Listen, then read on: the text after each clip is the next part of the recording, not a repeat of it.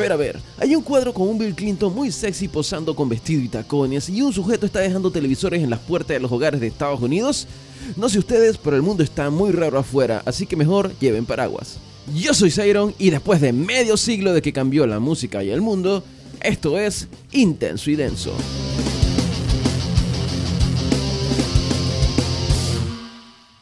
Feliz inicio de semana. Wow. Eh, la semana ha estado un poquito loca. Bueno, realmente la semana anterior estuvo un poquito rara, un poquito bastante. Realmente fue, bueno, más que rara, fue bastante bizarra realmente. No sé qué está pasando en el mundo, pero el mundo se está volviendo bastante extraño.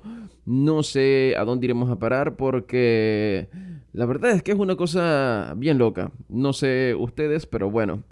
Hay que tener cuidado cuando salgan a la calle porque lo extraño está sucediendo y en cualquier momento te agarra con los pantalones abajo. Así que ten cuidado, mira para los lados y mira para atrás.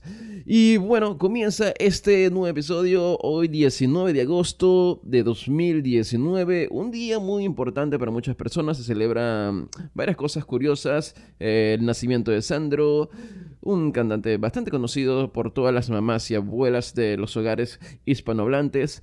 Y también hoy se celebra el Día de la Fotografía, un día bastante importante para todos los que están en el mundo del arte, las artes visuales. Para mí realmente es un día que siempre llevo muy presente. Realmente es un día que del que estoy bastante pendiente, puesto que la historia de la fotografía, yo como productor audiovisual es algo que realmente me fascina. Y de hecho creo que se le podría hacer hasta una película, por lo menos al comienzo de la historia del cine. Llevaría una película bastante curiosa. Y no sería la típica película que, vemos de superación y todo eso. No, la historia del cine y de la fotografía en sus inicios es bastante oscura. Es una historia que bien podría ser un capítulo de La Rosa de Guadalupe porque la verdad es que las traiciones, mentiras, engaños y asesinatos y todo lo demás que hubo detrás de todo eso eh, realmente merece una película y una película bastante interesante. Y es que antes estamos hablando de los 1800, por ahí, cuando comenzaron a descubrirse los, cuando empezaron a seguir los grandes descubrimientos de la humanidad, los primeros grandes descubrimientos, y es que en esa época cada quien quería figurar, cada uno de aquellos inventores querían dejar su huella en la historia. De hecho, muchas personas que se dedicaban a labores diarias, a otras profesiones, algunos empresarios, eh, pescadores, manufactureros, lo que sea, muchos de ellos siempre tenían como una vena inventiva y tomaban cierto tiempo y cierto espacio para comenzar a desarrollar productos nuevos, porque es que cada quien quería desarrollar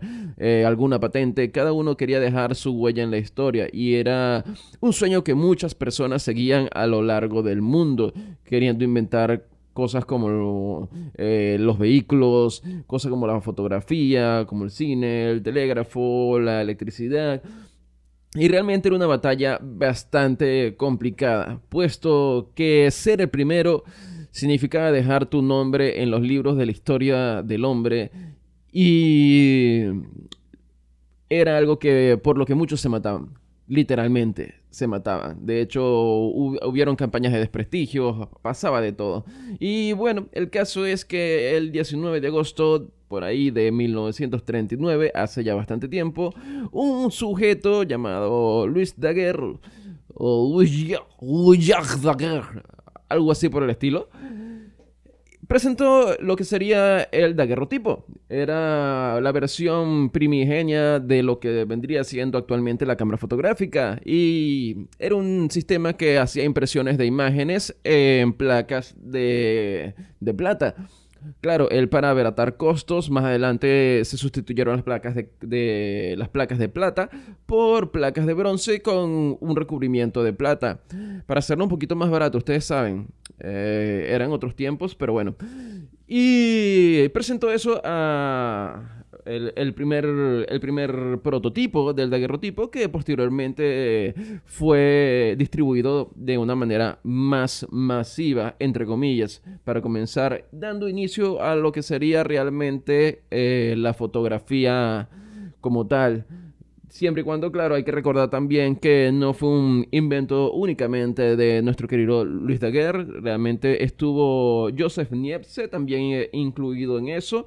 Que después que murió, Daguerre se quedó con la licencia bajo algunos tramullos bastante turbios que estuvo bastante curioso. Eh, muere, eh, estuvo enfermo y la mujer realmente no sabía muy bien cómo, cómo lidiar con este asunto y a través de, de un embauco financiero, por así decirlo, o sea, dame, te doy, dame la patente y te doy unos, no sé, 100 dólares, que, que realmente no eran mucho o sea, hablando de la época, haciendo la relación, digamos que le dio muy poco menos de lo que merecían. El caso es que al final terminó quedándose con las, patentes y él terminó de desarrollar lo que vendría siendo su cámara, su cámara primigenia y a partir de ahí saldría el daguerrotipo. Pero historias como esas hay un sinfín.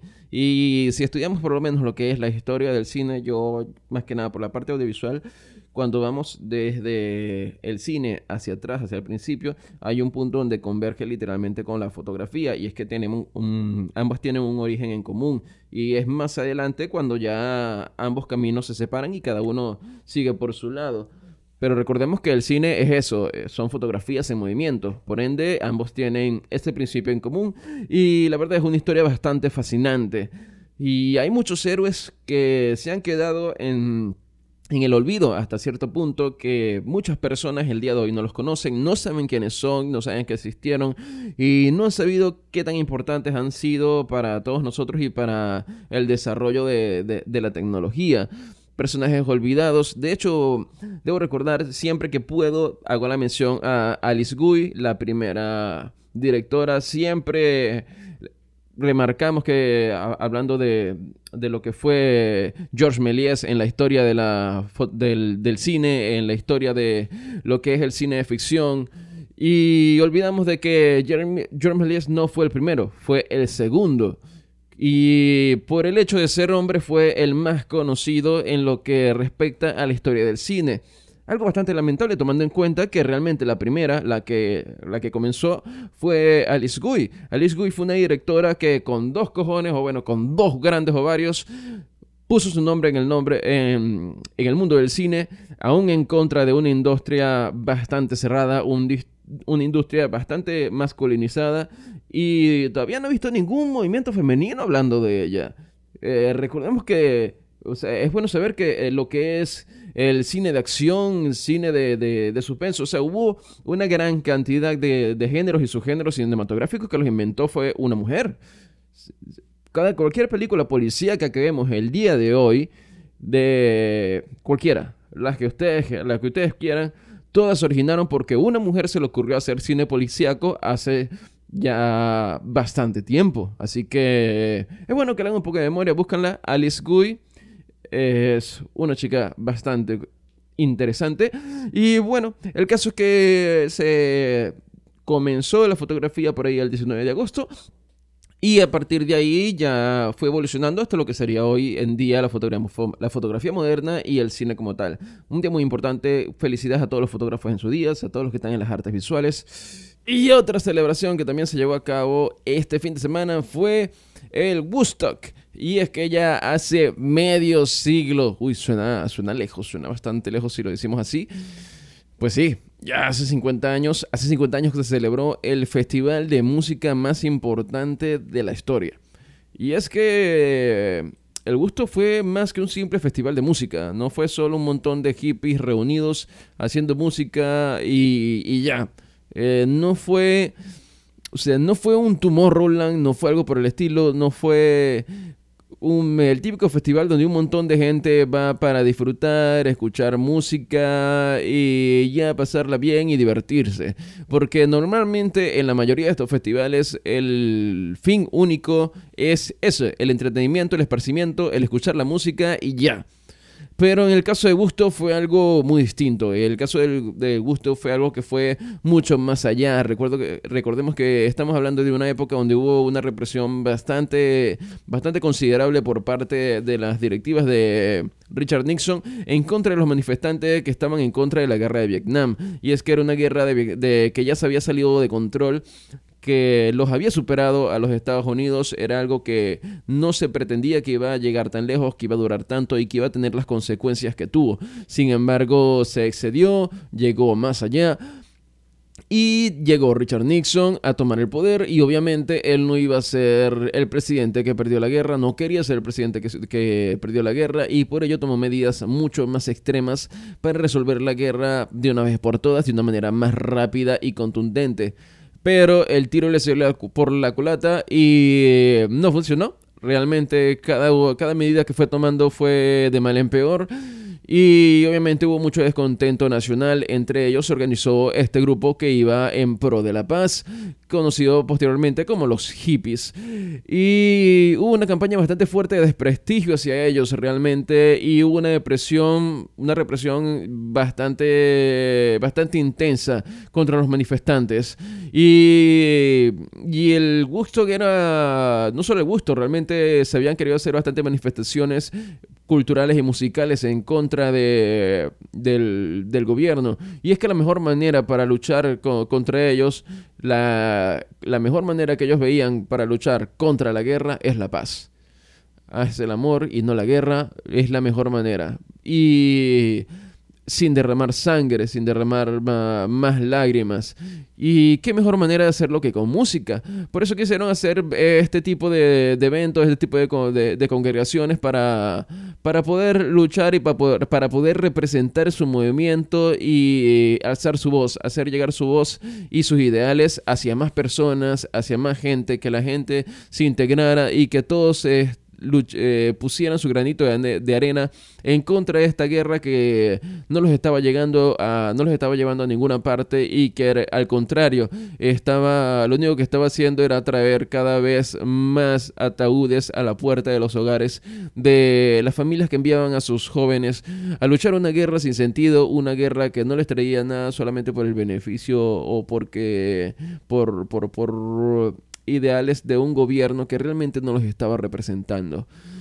Pero lamentablemente aquellos que intentaban alzar su voz, aquellos que querían un mundo distinto, que querían un mundo de paz, un mundo feliz, un mundo alegre, un mundo sin sangre, estaban siendo reprimidos, se les estaban pisoteando sus derechos y les estaban quitando los espacios para para alzar su alzar su voz y intentaron eh, hacer festivales de este tipo en varias partes y no pudieron. El gobierno se los impidió, el gobierno les cerró las puertas, les cerró las puertas cada vez que podía y eh, estaban siendo cada vez más acorralados y no tenían una oportunidad.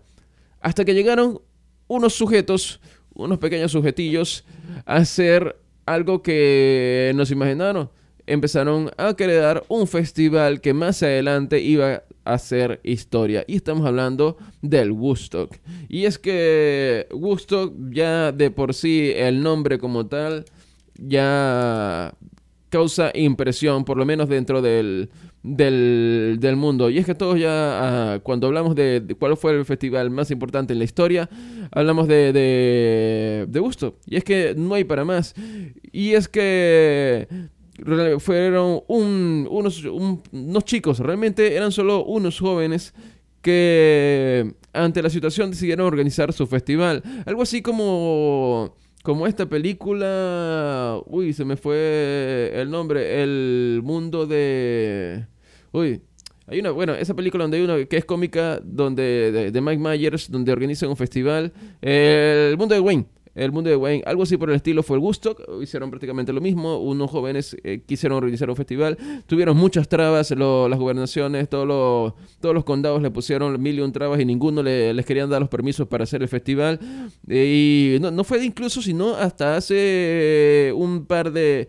Si no fue cuando ya era, faltaban un par de semanas, un par de... tan solo poco tiempo para, para comenzar el festival, para ya la fecha que ellos habían aplaudado que, que tuvieron permiso y lo organizaron prácticamente casi que Después de tener el permiso, organizaron todo de un día para otro e invitaron a todo el mundo para, la, para, para entrar. Hicieron, hicieron, la entrada iba a ser de 18 dólares.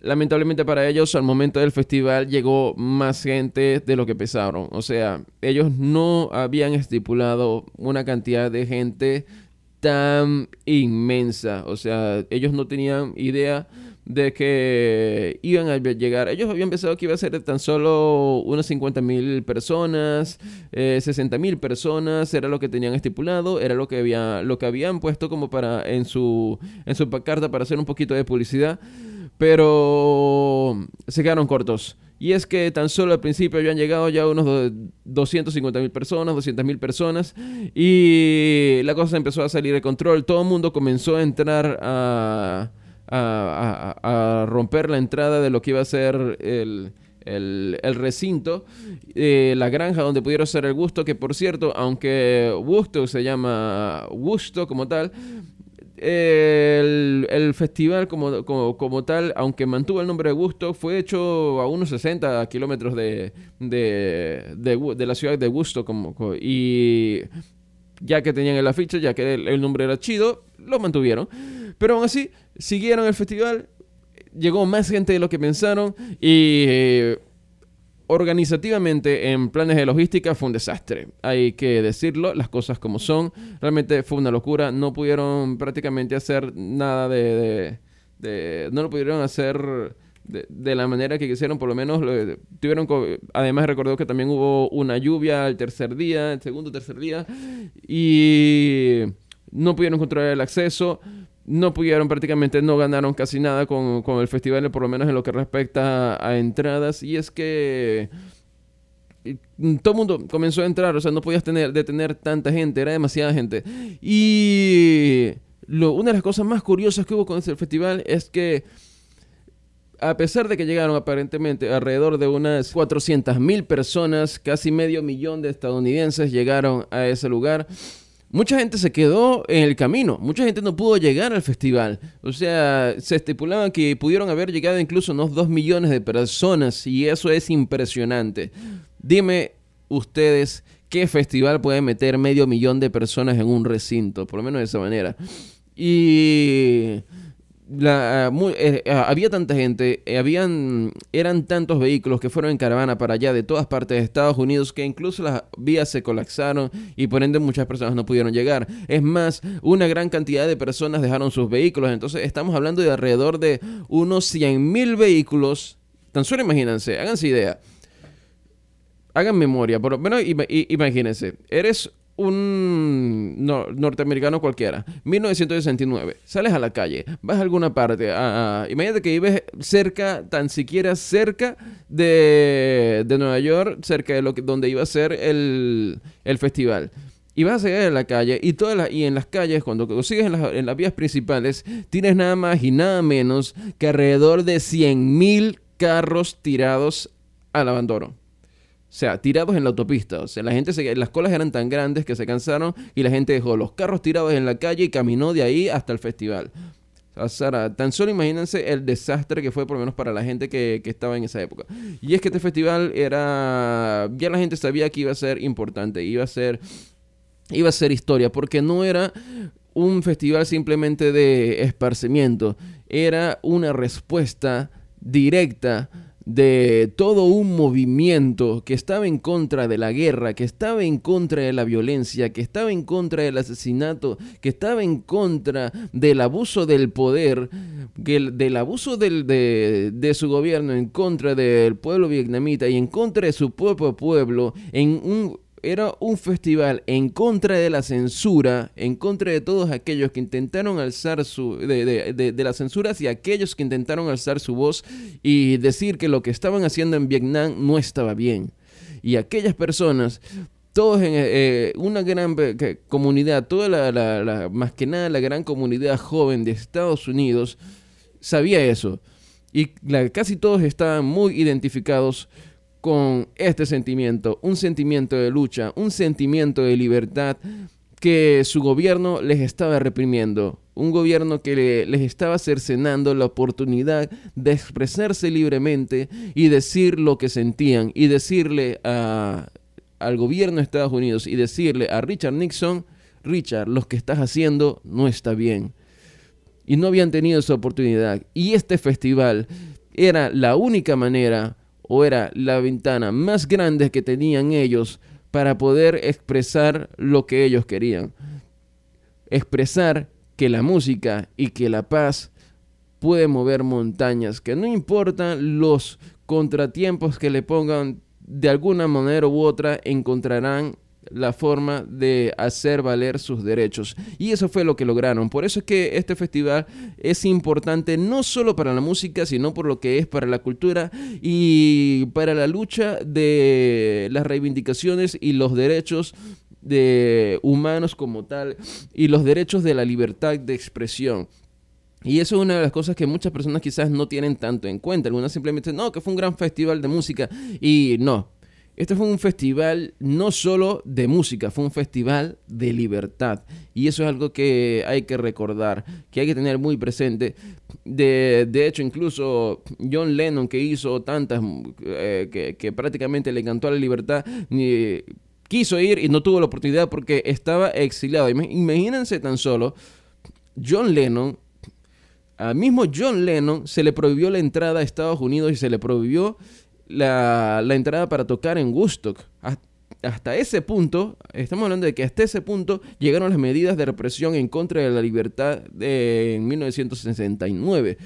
Y solamente por eso ya, vale la pena tener que tener ese, ese hueco, esa, dejar esa huella en, en la historia del, de la música, en la historia del, en la historia del rock y en la historia de la cultura de la cultura general, porque lo que sucedió fue simplemente único y es por eso que difícilmente se repita un festival de este tipo, porque las condiciones son muy distintas. Las condiciones sociales que tenemos hoy día son bastante distintas comparadas con lo que fueron las condiciones sociales que había en 1969. La cultura era distinta, la gente era distinta. El simple hecho de, imaginarse medio billón de personas reunidas en un solo sitio, controlar esa cantidad de gente, el día de hoy, con la cultura que tenemos hoy, la sociedad de hoy, creo que sería bastante complicado y bastante peligroso. De hecho, sería muy peligroso. Y creo que esa fue una de las tantas razones por las que esta celebración de aniversario que se iba a hacer el Woodstock 50 después de los 50 años del Gusto, al final terminó siendo carcelada, a pesar de que el cartel prometía bastante. Mm, si bien era, era un buen cartel, no y tenía muy buenas bandas. Yo en lo personal no sentí ese nivel de trascendencia que podría haber tenido como tuvo el festival del 69. O también está el otro detalle del gusto 99 y es que ese es quizás un gran estigma en lo que respecta a la música o por lo menos el, rock en general de, en conciertos masivos. Y es que después del desastre que fue y los disturbios que, que hubieron en ese gusto, Cualquiera se lo piensa dos veces antes de hacer un festival actualmente. Es más, si ya en el 99 con la sociedad que había hubieron estos disturbios de, de la magnitud que hubo, hacer uno hoy día realmente eh, sería bastante peligroso. Creo que en cierta forma fue una decisión, una decisión inteligente. Eh, triste para los, que, para los que quisiéramos ver otro festival de esta magnitud, de este tipo, pero las condiciones no están para que se, para que se dé. Pero bueno, eh, larga vida a Woodstock, uno de los mejores festivales, el mejor festival en la historia de la música y de la cultura y de la reivindicación de los derechos. Por siempre Woodstock, larga vida también al grandiosísimo Jimi Hendrix que terminó este festival como los dioses. Ahora, cambiando de tema, eh, como les dije, hoy también nace Bill Clinton. Oh, sí. Un sujeto que sabe de mandatos y, y de mamadas. Digo, de, de, de gobierno. Bueno, ustedes saben. Bill Clinton nace el día de hoy y bueno, Recuerdan que la, semana pasada estaba hablando sobre este sujeto Jeffrey Epstein, un sujeto que estaba metido en un asunto bastante turbio de tráfico de mujeres, de pedofilia, de esclavas sexuales y de un prostíbulo internacional para personas con poder, de bastante poder, entre ellos políticos, eh, financieros, actores de cine y músicos. Y mucha gente, mucha gente con poder y dinero estaba metida en ese negocio bastante turbio. Entre ellos estaba Bill Clinton. ¿Y qué pasa? Bueno, resulta que cuando fueron a embargar su bien, a, a allanar su casa, a ver todas las cosas que tenía, a investigar un poquito más sobre el asunto, se encontraron con un par de cosas bastante curiosas en uno de en uno de sus apartamentos. En, creo que en Manhattan, si, si, si mal no recuerdo, creo que fue que lo leí. Este, el caso es que tenía un vestido de novia, un maniquí. Imagínense, tan solo imagínense, háganse la idea. Están entrando a un apartamento, se consiguen y abren la puerta y se consiguen en el techo, colgando del techo, un maniquí vestido de novia. O sea, un vestido de novia puesto en un maniquí colgado del techo.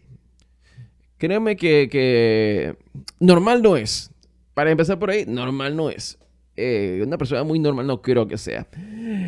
Pero eso no es todo. Cuando crees que, que, la cosa no se puede poner más extraña, más adelante se consiguen un cuadro. Un cuadro bastante curioso que la verdad ya creo que más de uno debe estar ahorita haciendo pujas por querer por querer tener el famoso cuadro. Y es que el cuadro es nada más y nada menos que Bill Clinton pero no es un cuadro de Bill Clinton normal, común y corriente, sino que es un cuadro de Bill Clinton posando en una silla en lo que parece ser una especie de, oficina oval, aparentemente. Y tenemos a Bill Clinton posando con las piernas cruzadas en una pose muy, muy sexy, por así decirlo, con tacones rojos y un vestido azul y apuntándole hacia la cámara, hacia, hacia la persona. O sea, imagínense, no sé, a Megan Fox, alguien así sentada en una pose muy sexy posando para una foto, solo que en vez de Megan Fox sea Bill Clinton. Y no es ni siquiera un, que pareciera una chica con la cara de él, no, es realmente el dibujo es como si fuese el cuerpo de, de Bill Clinton, lo cual es bastante curioso y abre muchas preguntas. Primero, ¿Qué demonios hace un sujeto como este con un cuadro de Bill Clinton? ¿Por qué te mandas a hacer un cuadro de, Bill Clinton, un retrato de ese tipo? O sea, primero que nada. Segundo, y creo que la pregunta más importante de todas, ¿habrá Bill Clinton posado para ese cuadro? O sea, Bill Clinton se habrá puesto un vestido azul y tacones rojos para posar con para, para que alguien lo pintara de esa manera solo para, para, un cuadro de Jeffrey Epstein, tomando en cuenta que es un vestido mandado a hacer, eh, un, un, cuadro mandado a ser apellido, un cuadro bastante privado. Es una pregunta bastante curiosa. Y aquí es donde muchos dirían, no, que, es que la gente blanca tiene cosas muy raras, y sí. La gente con dinero hace cosas muy raras. Y es que cuando no tienes que preocuparte de, del fin de mes y de llegar, de, pagar tus facturas, de pagar tus cuentas, y solamente tienes que gastar, tienes mucho dinero para gastar y no tienes en qué demonios gastar, ya se te acaban las ideas, comienzas a hacer cosas bastante extremas y bastante extrañas. Y yo creo que por eso es que pasan ese tipo de cosas. Pero es bastante, es bastante extraño. Si tienen la oportunidad, busquen por internet cuadro de Bill Clinton de, con Jeffrey Epstein. Y la verdad es que se van a conseguir algo bastante... Les va a llamar la atención. Eh, lo estaré dejando por mis redes sociales. Pueden buscarme como Siron TV. Estamos, estoy por uh, Facebook, Twitter, YouTube, Instagram, por todos lados me pueden encontrar con el mismo nombre, el mismo seudónimo, Iron TV. Ahí estaré posteando lo que fue el cuadro de Bill Clinton, un cuadro bastante curioso y que seguro más de uno, si no le da una trombosis y se le raya el ojo, por lo menos se va a reír un rato. Y... Pero ya, el cambiando de tema de Bill Clinton, vamos a hablar de cosas un poquito más alegres, un poquito más musicales. Y es que el mundo de la música se está moviendo bastante y se está moviendo bastante rápido. Están pasando bastante cosas. Este este mes y por lo menos de aquí a lo que resta del año se vienen quizás los lanzamientos más duros o por lo menos más fuertes en lo que es la industria de la música. Muchos artistas comienzan a lanzar discos, comienzan a, lanzar sencillos, a lanzar temas y bueno, entre ellos tenemos por ejemplo en el lado inglés tenemos a nuestro querido y odiado Liam Gallagher que ha lanzado parte de su nuevo material. Eh, había lanzado un tema llamado Once y ahora ha lanzado este nuevo sencillo One of Us. Y la verdad está bastante bueno, está bastante, bastante chévere, bastante divertido para aquellos que todavía les guste Oasis o que les guste ese aire del Britpop y quieren escuchar algo bastante... ese aire melancólico pero alegre no sé, ese, e, ese espíritu que tenía el Britpop era así tan, tan, tan chido.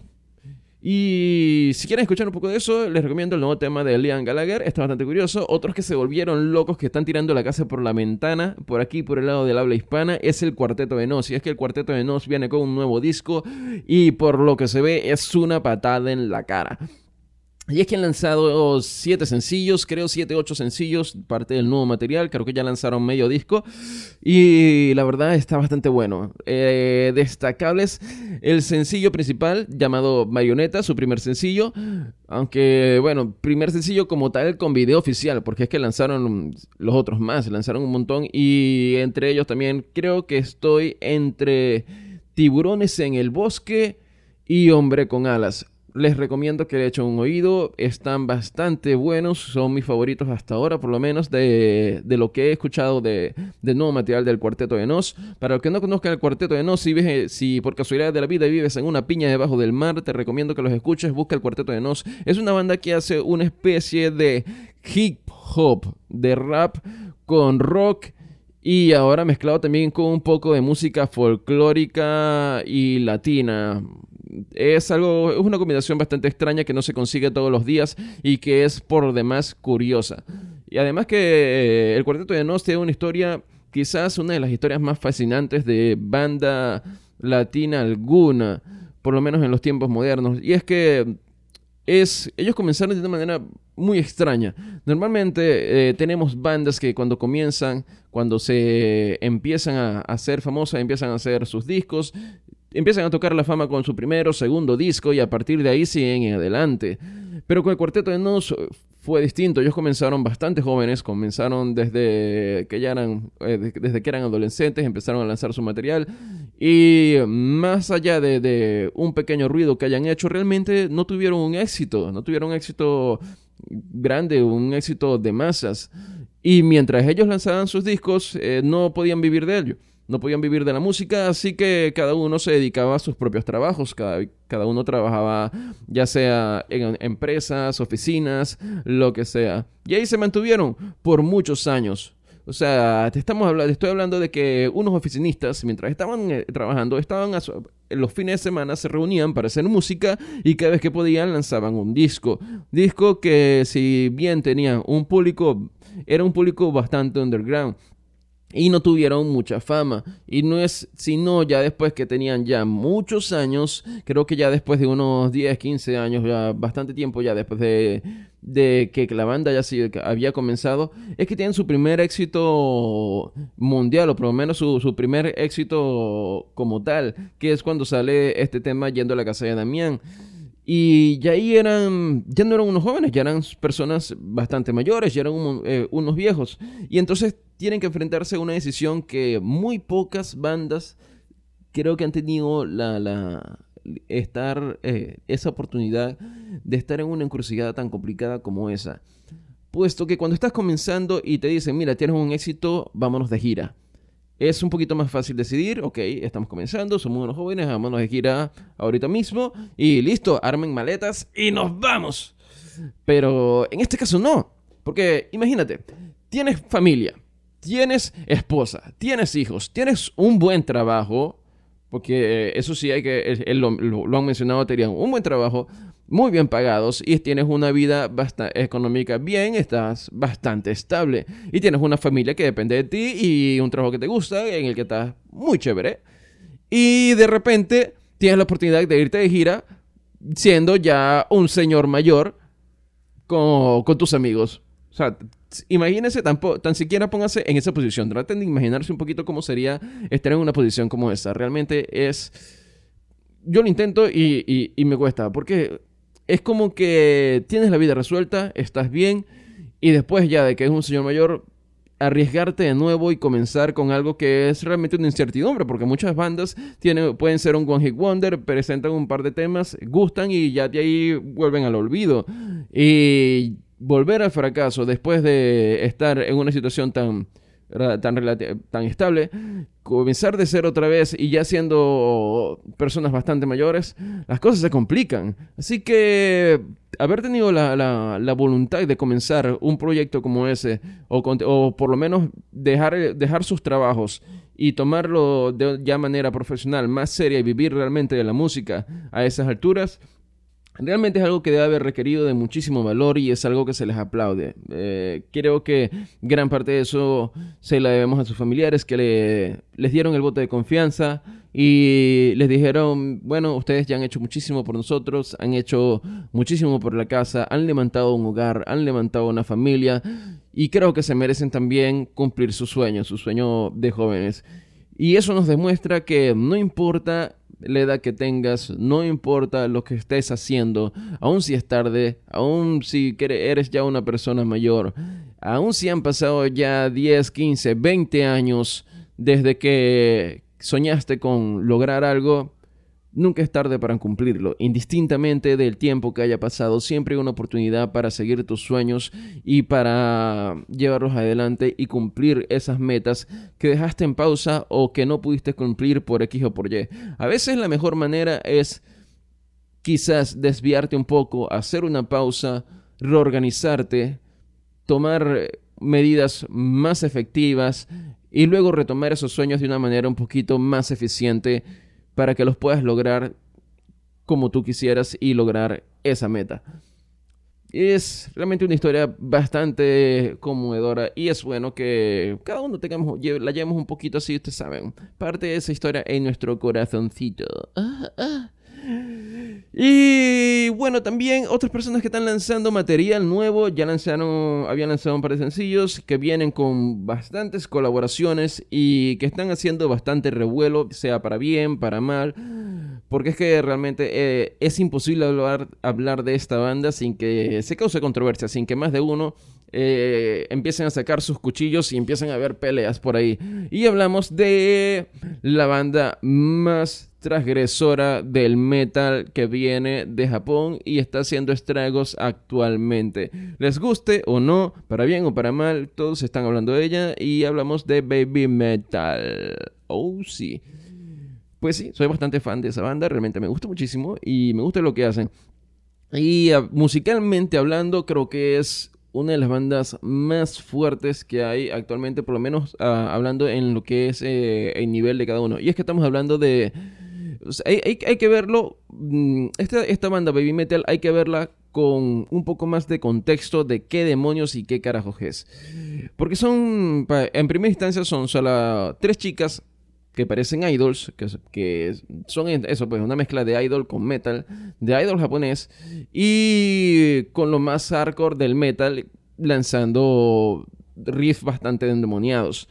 Pero es que algunos se quejan mucho de que es un producto, de que es un algo prefabricado y si vemos ahora realmente que no lo es. Realmente la mayoría de la música son productos, productos prefabricados y gran parte de lo que escuchamos es así. Pero más allá de eso, aún si es así, aún siendo de esa manera, eso no quiere decir que no valga la pena prestarle un poco de atención, puesto que es la epítome del trabajo japonés. ¿Y a qué me refiero con esto? Esta banda no es solamente la banda como tal, estamos hablando de un equipo de trabajo que puede llegar a 20, 30 personas, todavía no sé exactamente cuántos son, pero estamos hablando de, de que están uniendo lo que es eh, a través de casting, a través de, de contactos dentro del mundo del metal y el rock japonés, buscando lo que son los, los, mejores músicos, los mejores guitarristas, los mejores bajistas, los mejores bateristas, los mejores compositores, los mejores escritores, eh, los mejores productores. Y las chicas no solamente aparecieron así por abrir gracia al Espíritu Santo, eh, pasaron un proceso de casting bastante complejo, vienen de una industria que ha sido bastante exigente y que se han ido moldeando desde, desde pequeñas, desde que son unas pequeñas niñas apenas. Y cuando llegamos a este punto, estamos hablando de una banda que tiene un proceso de trabajo gigantesco y titánico. Y solamente por eso vale la pena echarle un ojo, un oído a ver ¿Qué es lo que pasa cuando se juntan tantas mentes dentro del mundo japonés? Y siempre tenemos a los, que, a los asiáticos en un estándar bastante alto en lo que respecta a nivel de cualquier cosa. Siempre cuando vemos algo que es demasiado arrecho, decimos demasiado brutal, demasiado demasiado bueno. Decimos, wow, esto es eh, eh, nivel asiático. Siempre pensamos que está entre lo mejor. Y, y este es un claro ejemplo de eso.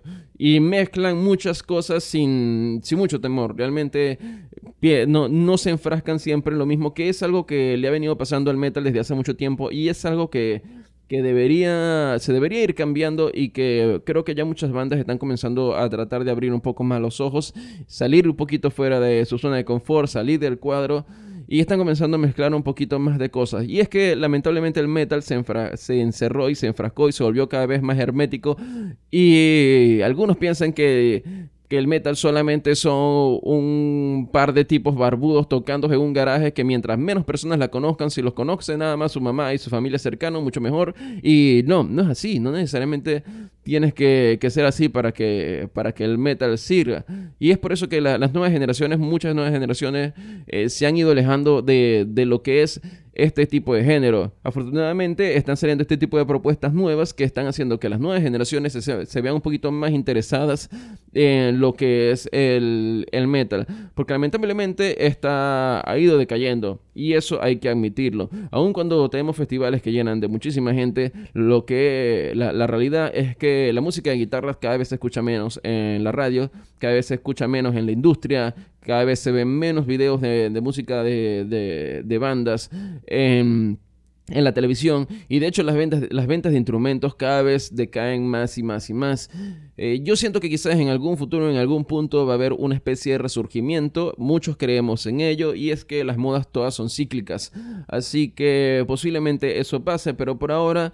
Eh, hay que apoyar este tipo de propuestas nuevas que están intentando mantener a flote este, este barco que tiene bastantes agujeros y que cada vez a medida que pasa el tiempo se va agujereando más y la gente lo está olvidando y muy pocos ponen su oído hacia allá y prestan atención hacia qué está pasando hacia el mundo del metal y del rock, el rock pesado en general.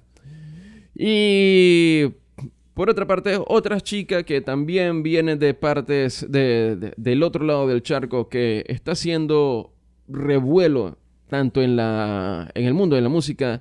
Y disculpen antes de que lo olvide, el nuevo material de heavy metal sale próximamente, va a salir este año, va a, va a salir un disco doble y ya han lanzado un sneak peek de todos sus temas para que tengan ya un preview de lo que va a ser el nuevo disco. Échanle un oído, está bastante curioso. Ajá, ¿y cómo seguía? Siguiendo por donde iba, Bjork. Y es que cuando hablamos de Bjork es, o sea, estamos hablando, a medida que pasa el tiempo, Bjork está siendo la élite de la élite. Y, a ver, hablamos de un artista que si bien anteriormente, y esto, y esto no solo con el caso de Bjork, muchos, muchos artistas están yendo hacia allá. El mundo de la música está cambiando. Y están saliendo olas nuevas y aquellos que la surfen van a ser los que lleguen más lejos. Pero sin embargo tenemos otros que están viendo las olas antes de que nazcan y ya se están poniendo ahí y las están comenzando a surfear y están ah, creando un camino totalmente nuevo y que creo que va a ser el futuro de lo que es eh, la música como tal. Y es que estamos hablando de artistas integrales, artistas que combinen muchas cosas en una. Y es que el mundo de la, industria como tal ha cambiado. Ya las disqueras como tal han ido perdiendo cada vez más poder, por lo menos lo que es el concepto de disquera anterior, que era, miren, vamos, vamos una banda o un artista, lo que sea, lo metemos en un estudio, grabamos y vendemos un montón de discos y hacemos muchísimo dinero con el disco. Pero hay una realidad que está sucediendo actualmente y que algunos se resisten a verlo, algunas, algunas personas se resisten al cambio, pero es una realidad. Los discos ya no venden. Los discos cada vez se venden menos. Los discos cada vez son menos rentables. Y de hecho, muchos de los artistas que vemos por ahí que tienen miles, miles de discos por ahí vendidos, gran parte de esos discos son comprados por ellos mismos. Y ustedes dirán, ok, ¿para qué demonios voy a comprar yo mi propio disco? Pues, en resumen, a ver, como lo explico, eh, yo pongo mis discos, pongo mis discos a la venta, compro un 80% de los discos y ya me posiciono entre las listas como los discos más vendidos. La gente va a decir, wow, se vendieron un millón de discos, se vendieron dos millones de discos. Y como ven que el disco es bastante vendido, crea tendencia y algunas personas van a ir a comprar el disco por eso mismo. En otras palabras, ellos se, compran ellos mismos para, para, crear tendencia y hacer que las personas sigan ese, ese camino. Pero no está funcionando cada medida que, está, que pasa el tiempo. Funciona cada vez menos. Y todo se está yendo más que nada hacia las plataformas digitales. Pero sin embargo está pasando otra cosa bastante curiosa, que mientras los discos se venden cada vez menos, la gente está invirtiendo mucho más en música. Y ustedes dirán, ok, mm, ya explícame por qué me perdí. Porque sí, y los entiendo, es bastante, es bastante contradictorio, pero sí. La gente ya no compra discos. Es que, ¿cuántas personas tienen un tocadisco? A ver tú, piensa, ¿tienes un tocadisco en casa? Hace, ¿Cómo escuchas tu música? los últimos tres artistas que escuchaste que te gustaron, ¿tienes su disco en casa? La mayoría estamos escuchando música por streaming y, es, y, es, que lo que está mandando prácticamente ahora y todas las plataformas, por lo menos todos los artistas, próximamente va a llegar un punto donde toda la música va a ser prácticamente digital y el formato, los formatos de CD está muriendo, está, está agonizando actualmente. Quizás haya un formato nuevo más a futuro que, que retome eso, pero por ahora, por un buen tiempo, va a ser así. Y los formatos físicos están desapareciendo. Aunque hay un resurgimiento del vinil actualmente, es más que nada un resurgimiento para los fetichistas que les gustan los formatos físicos y que quieren conservar esto así de esta manera, pero no apunta a ser algo duradero o por lo menos no muy extendido y no tan masivo. Pero los formatos digitales es lo que están retomando ahora, es lo que están tomando la palestra y Villor se está yendo hacia allá, pero Villor ya no está yendo como un artista musical. Ahora Villor es un... Más que una cantante, más que, que, que un artista como tal, Villor ahora ha pasado a ser una obra. A ver, Villor le, hace un tiempito se juntó con un sujeto que está haciendo estragos en el mundo de la electrónica y que está dejando a todo el mundo boquiabierto. Y estamos hablando del venezolano, venezolana, Arca. Y un sujeto que ya transgénero eh, o, o, transvesti, no sabría cómo decirlo.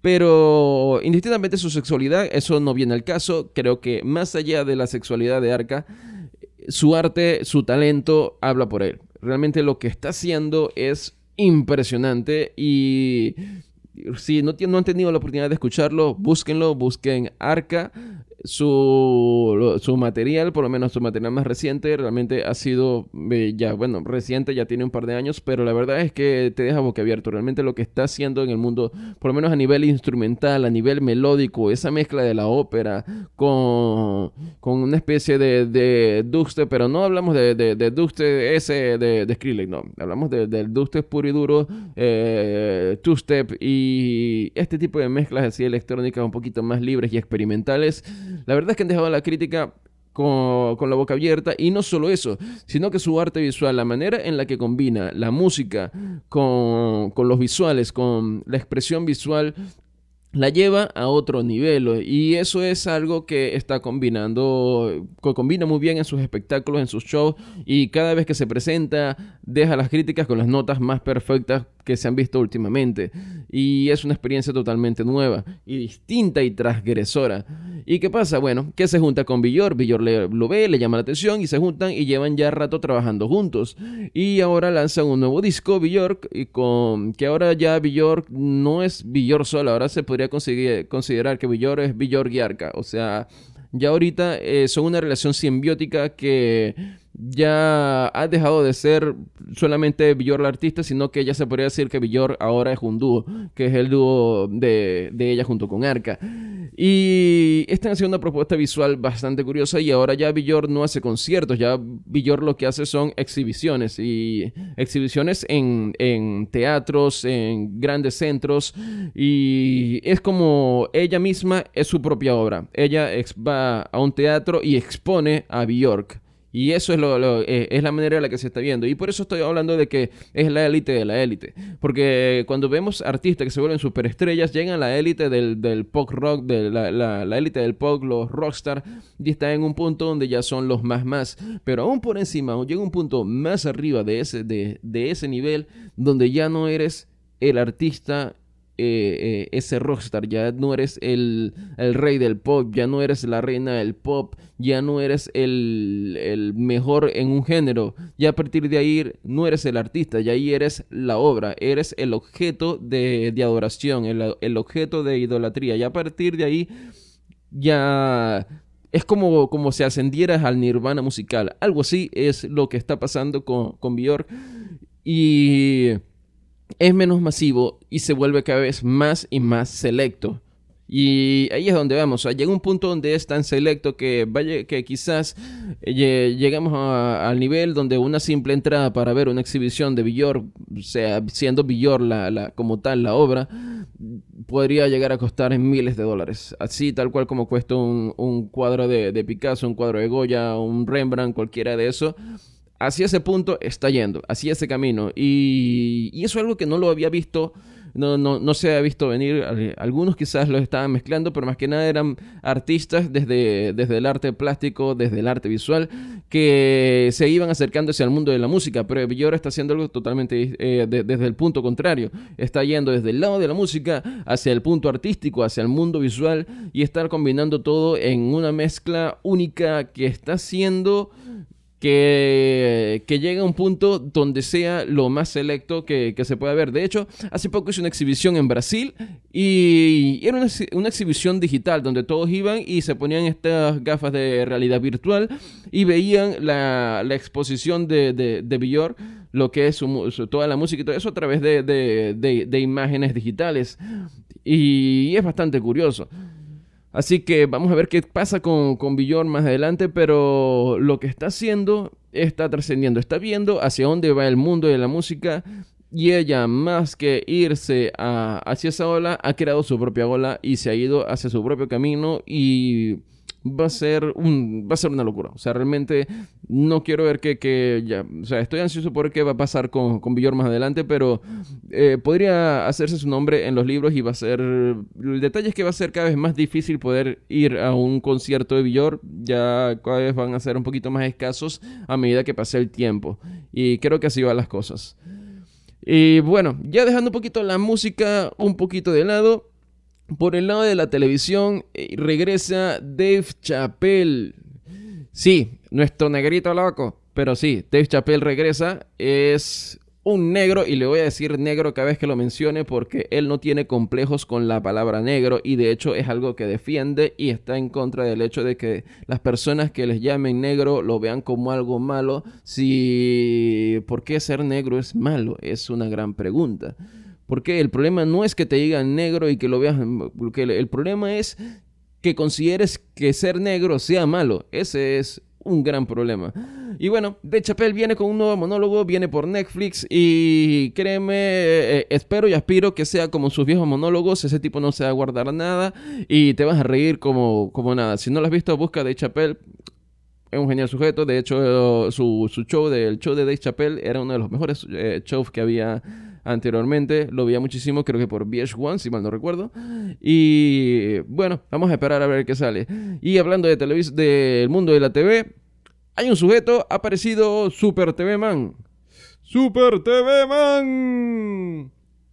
Y es que un sujeto con una cabeza de televisor, con un televisor en la cabeza, eh, ha recorrido varias partes de Estados Unidos entregando televisores y los ha dejado en las puertas de las casas y, es algo que está bastante extraño. Eh, sucedió en Glen Allen. A ver, pongámonos en situación. Glen Allen, Virginia, Estados Unidos. A las horas de la mañana, muchas personas salieron a la casa a buscar, a tomarse el café y a recoger el periódico. Cuando abrieron la puerta de, de su hogar, se encontraron nada más y nada menos que con un televisor. Un televisor no nuevo, no moderno, un televisor de los eh, ya usado, aparentemente de los 90s, 80s y algunos quizás un poco más viejos. Esto sucedió alrededor de en 60 casas de un vecindario Y todos con televisores. Detuvo aquellos viejos televisores. Y ahora la pregunta es, ¿quién lo hizo? Pues muchos revisaron sus cámaras y se encontraron con un sujeto con cabeza de televisor. Pam, pam, pam. Y sí, un sujeto con cabeza de televisor empezó a entregar televisores en la noche. Y esto deja un montón de preguntas. La primera, ¿por qué demonios dejas televisores en las puertas de las casas? O sea, ¿alguien tiene una, una, una respuesta normal de por qué demonios dejarías entregarías un montón de televisores y comenzarías a regalar televisores? La verdad es que es bastante extraño, pero sin embargo podría tener una solución un poquito menos un poquito menos romántica puesto que, a ver, y es lo que yo creo, y es lo que algunos quizás están comenzando a teorizar, algunos de lo que, algo de lo que muchos ya están comenzando a pensar. Eh, hay unas, eh, hay una gran cantidad de impuestos en Estados Unidos por cualquier cantidad de cosas. O sea, tenemos impuestos casi que para todo. Y una de esas cosas es eh, impuesto por recolección o por por residuos, por botar cosas.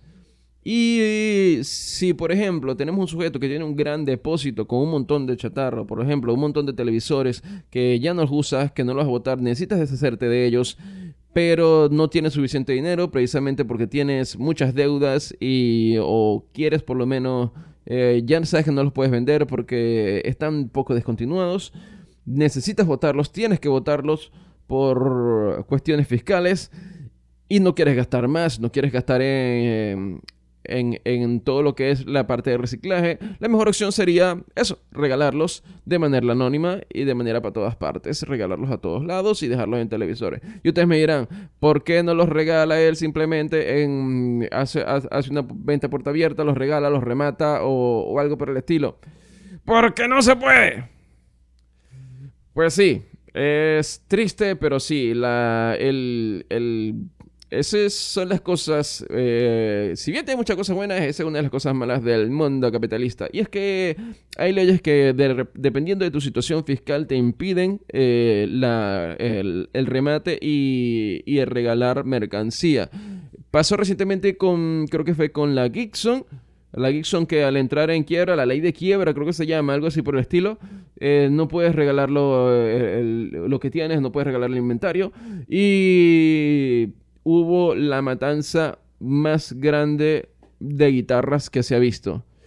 Y fue bastante, fue, fue triste. O sea, estamos hablando de cientos de guitarras, guitarras Gibson, que fueron aplastadas por tractores, por, como, si fueran tanques y las destruyeron a todas. Tuvieron que destruir, destruir cientos de guitarras. Y fue bastante triste y lamentable porque hay muchos músicos, muchas, pudimos, se pudieron haber sacado muchas personas de la calle solamente regalándole una guitarra para que hiciera música y que dejara por lo menos de estar eh, vagueando en la calle, dedicándose a quién sabe qué. Pudiste haber sacado a un niño de, la, de las drogas solamente dándole un impulso con la música y regalándole una guitarrita a personas que la necesitan. Hay muchos, muchos niños, muchos jóvenes de escasos recursos que no tienen para comprarse una buena guitarra bien le, le, fuese venido muy bien tener una guitarra Gibson eh, totalmente gratis que se las dieran para, para, poder cumplir ese sueño de ser músicos.